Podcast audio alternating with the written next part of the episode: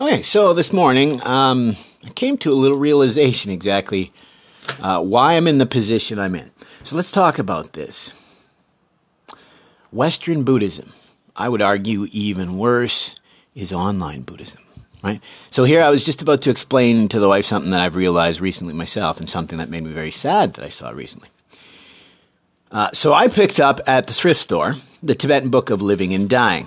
Uh, I was fully aware of the fact that Sogyal Rinpoche is now defrocked. Uh, well, of course, he's passed now. But the story gets pretty sad.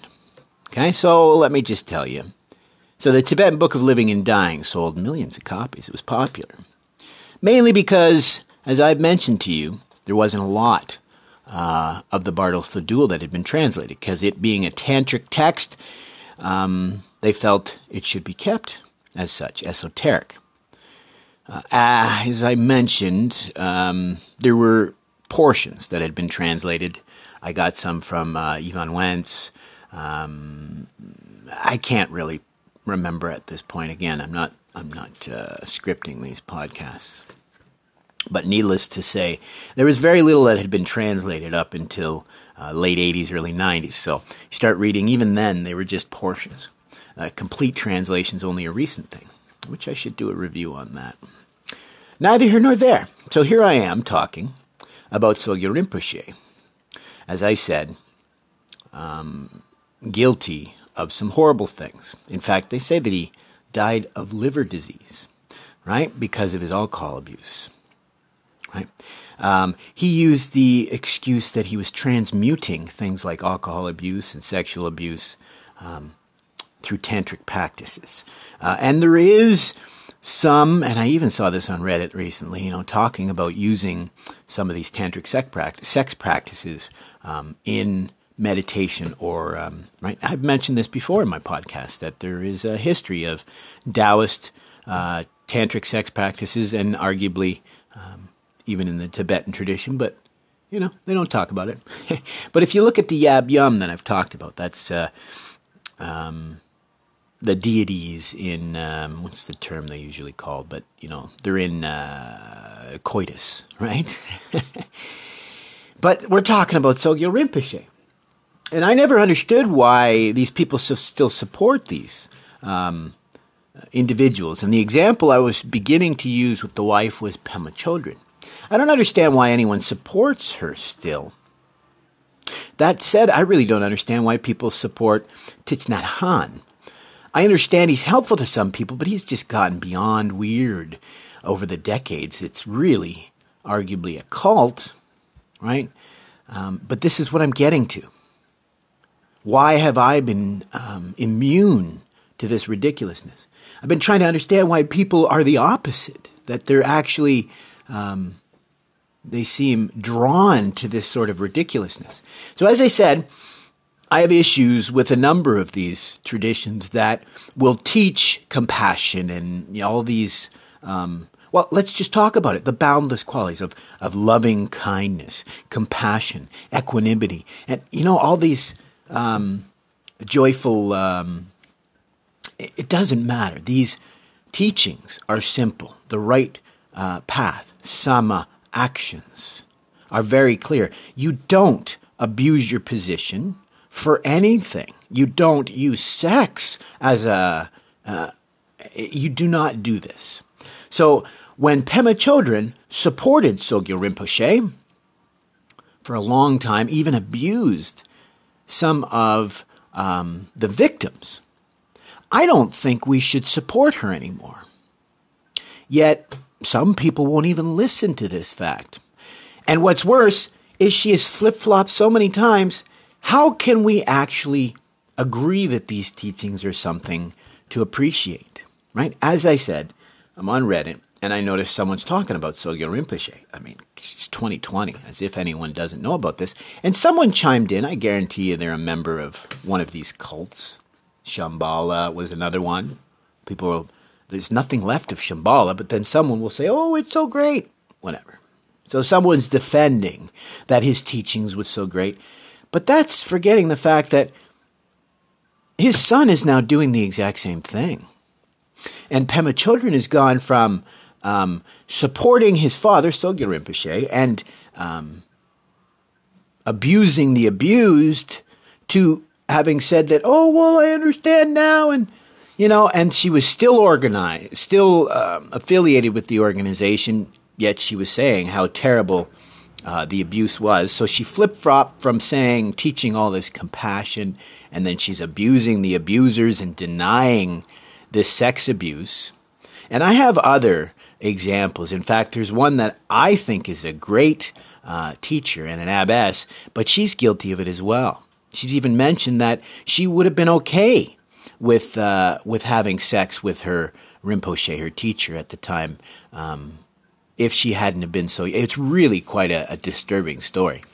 But so th- this is incredibly rampant, and yet we're still supporting these people. Like I said, I don't understand why Pema Chodron's still being supported because, as I said, she flip flopped from one um, saying that she supports all this and this is meant to be and he's super enlightened to, oh no, that's horrible.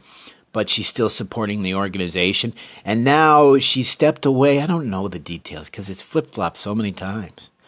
So now the son is back in this organization and she's either in or out or doesn't matter.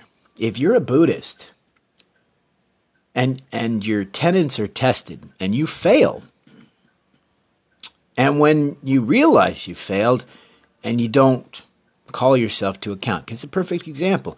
I am a horrible person.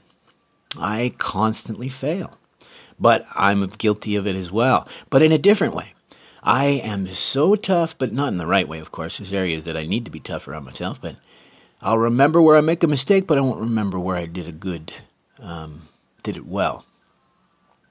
Kind of in reverse here, where you know they'll take thousands of dollars to teach uh, about how important compassion is, yet they'll turn around and abuse an abuse victim, or support an abuser, or try to explain that there's any excuse.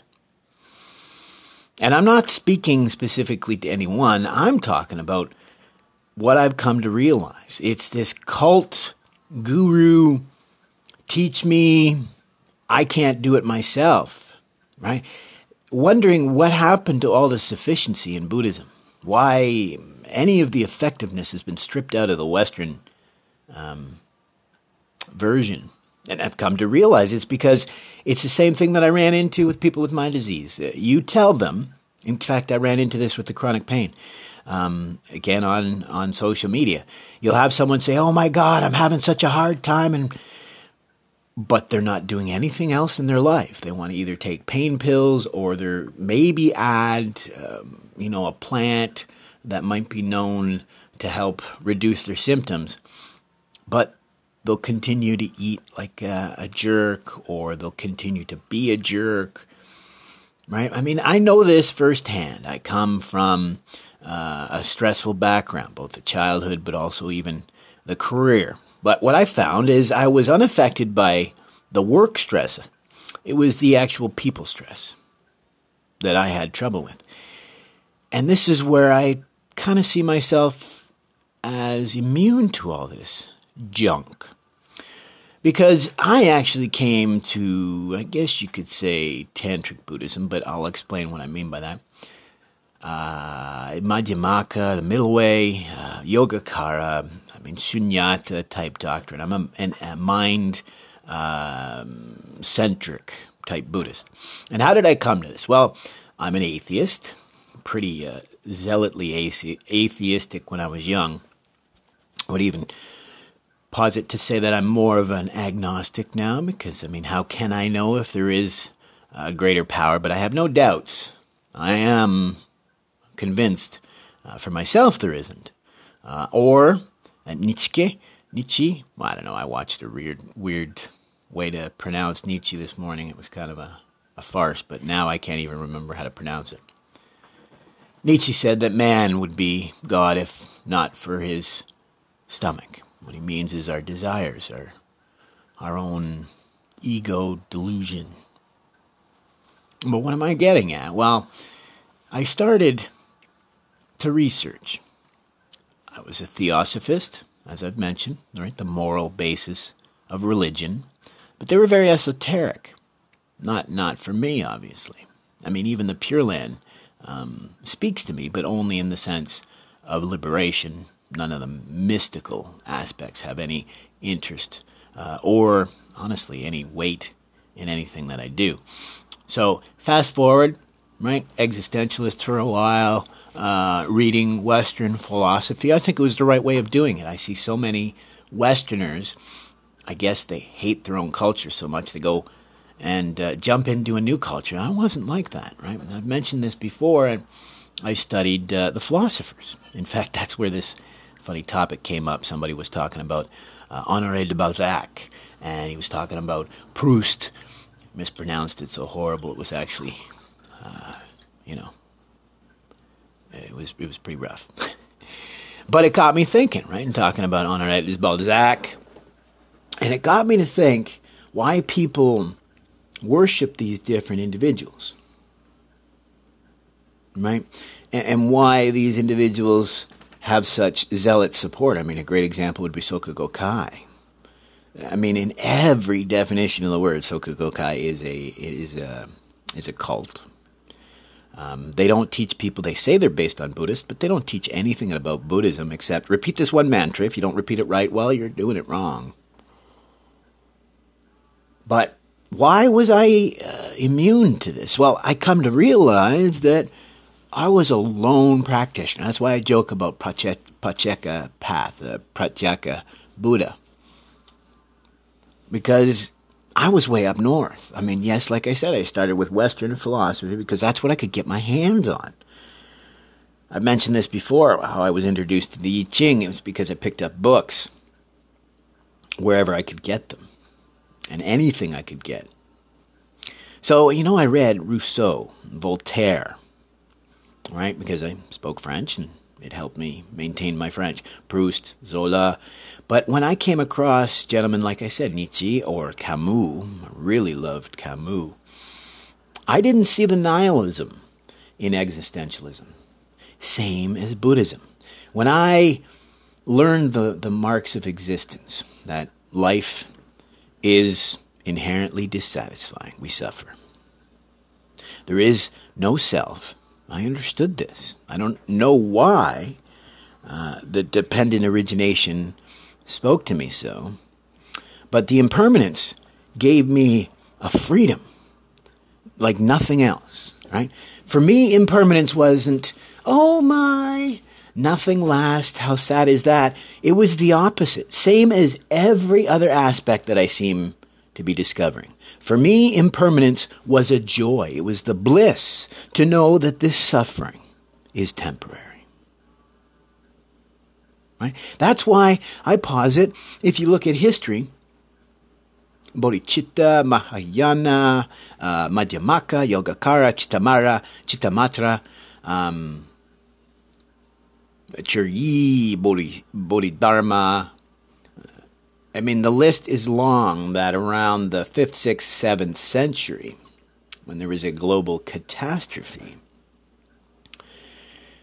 that global crisis produced incredible leaps forward in philosophy. Right?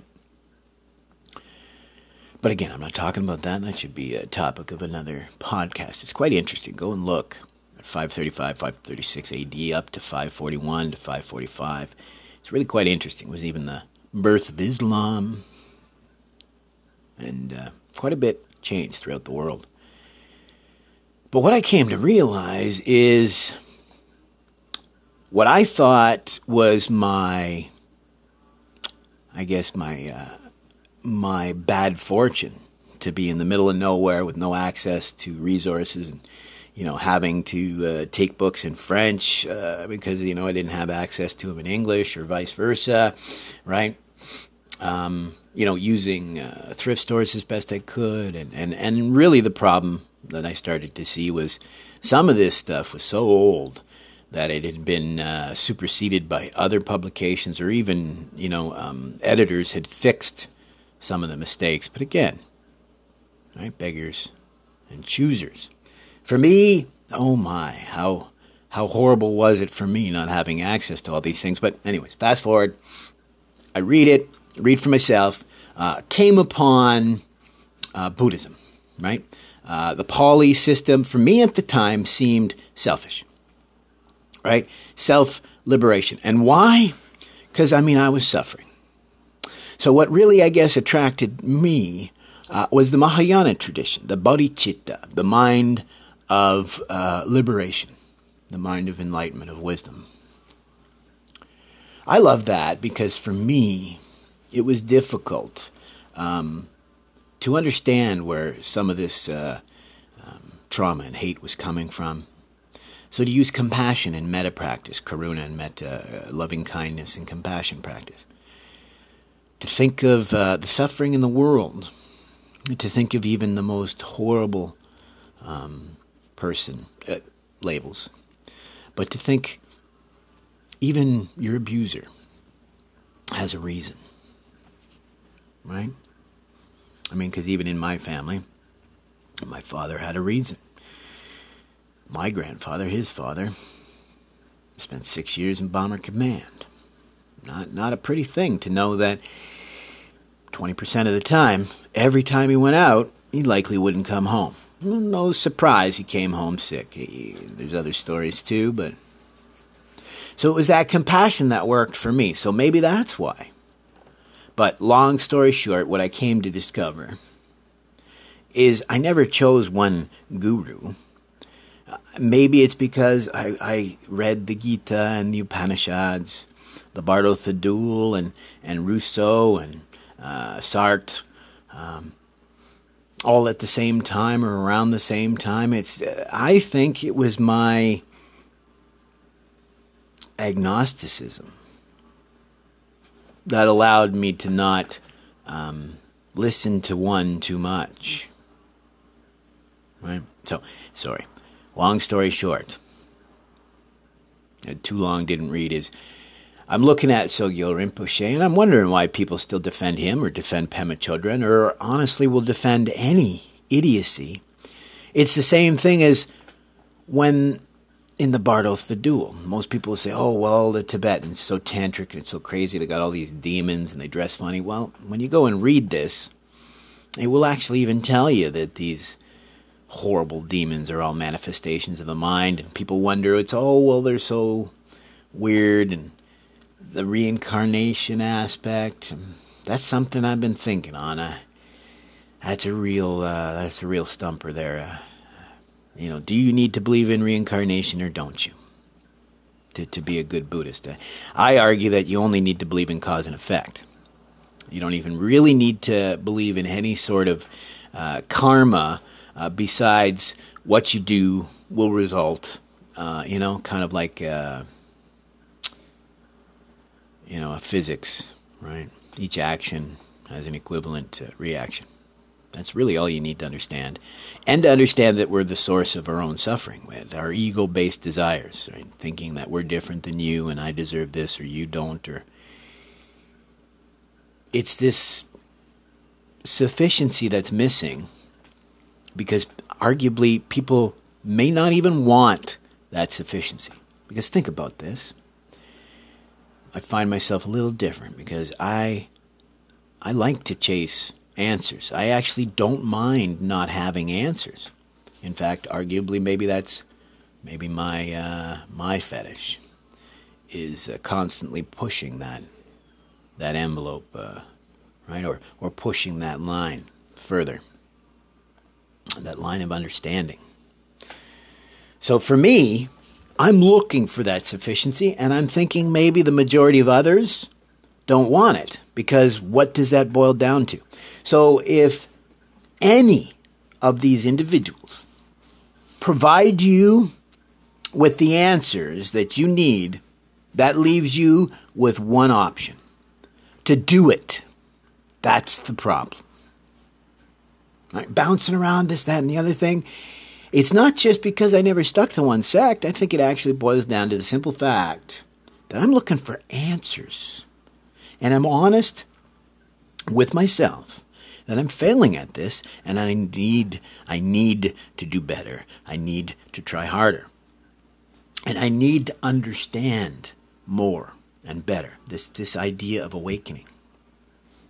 So for me, I always thought it was the gurus that were keeping the the essential um, gravitas, the, the meaning, the, the the message. They were they were keeping the message from the audience. I've come to realize that just like James Randi, this man, um, as the story goes, was a magician, uh, and he, uh, in the tradition of Houdini. But when um, faced with a choice of either using this great power of illusion in the face of people wanting to be lied to, they wanted to be lied to. This power made him uncomfortable, right? He rebuked it. And he spent the rest of his career, right? Because this had to do more with uh, psychics, right? He spent the rest of his career debunking psychics and all of these frauds. He had no problem with magicians or illusionists or any of that. As long as it's entertaining, you can fool people. But when you start, to scam them, like these psychics, or he was the gentleman that helped uh, uncover these uh, Christian faith healers. Yet, even the Christian faith healer that he uncovered is still operating, making millions a year. That is the lesson. I've been thinking it was because I'm sectless, not feckless, sectless, uh, without sect. A sect. From the Pali, get it? Add an A, it means not. A sect. But it's actually because I'm looking for sufficiency. I'm looking for the process that works, right? Like the opposite to Zen. I'm not looking to sit and do nothing. I'm looking to do as the Gita instructed, as the Buddha instructed. It is action, it is karma. Because it is cause and effect. It is not sit and do nothing. So for me, I've come to realize that it's not the gurus that are keeping it from the students, it's the students that are keeping the guru from sharing the sufficiency. Because the moment that your guru tells you how to do it is the moment you go find another guru. Because how do you do it? You do it yourself. You put in the hard work. That's it. That's it. Sati, mindful. It's a Pali word to remember. Dhyana is simply mind training. That's it. Four truths.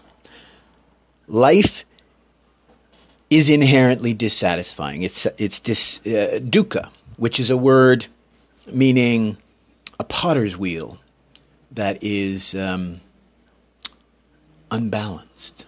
Remember, like this idea of madhyamaka, the middle way. A potter's wheel, unbalanced. Just imagine not being able to um, throw a proper pot.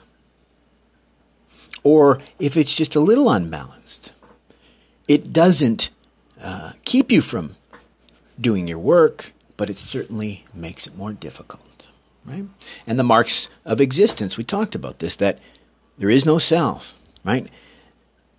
Anything that you attribute to being you is no different than someone else, and it can even be traced back to an infinite uh, part assemblage, aggregates, as they say.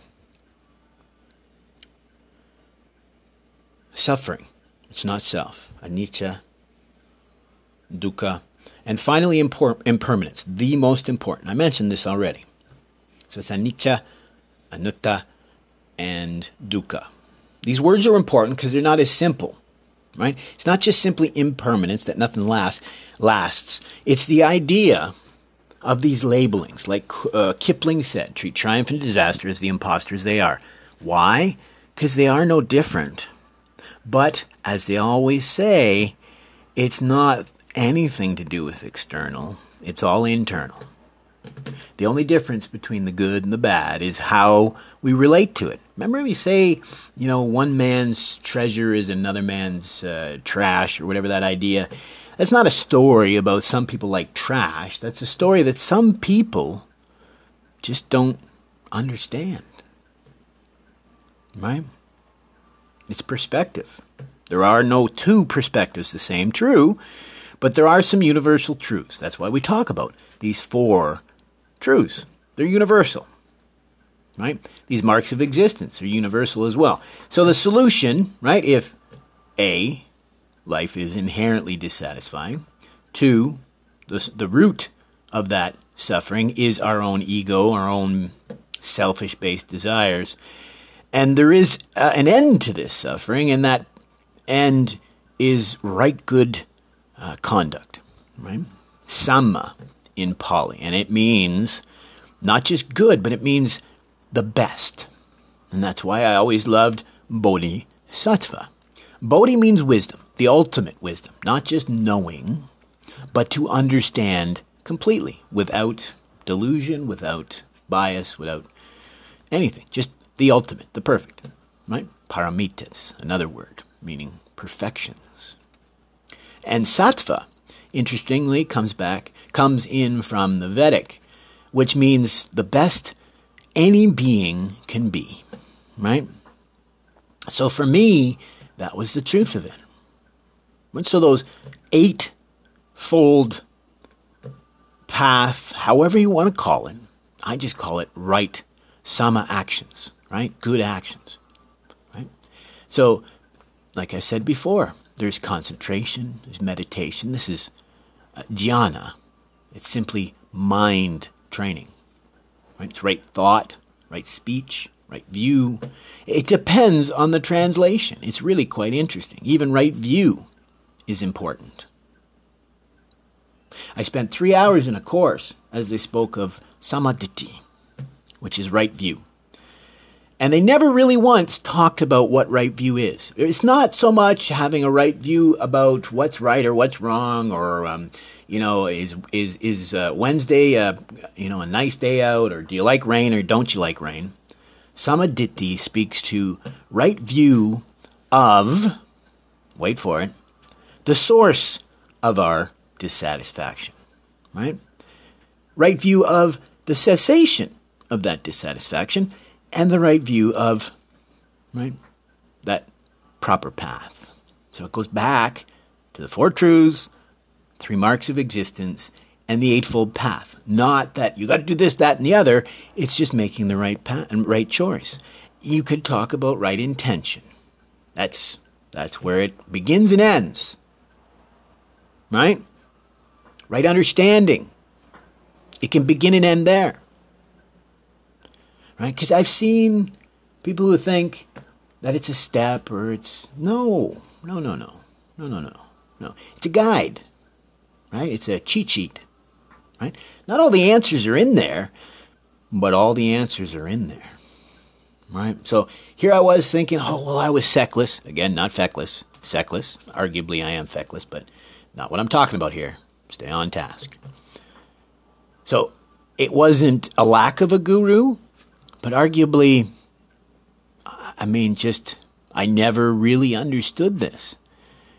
That people are unwilling to accept sufficiency because it's empowering. And empowering means you got to do something.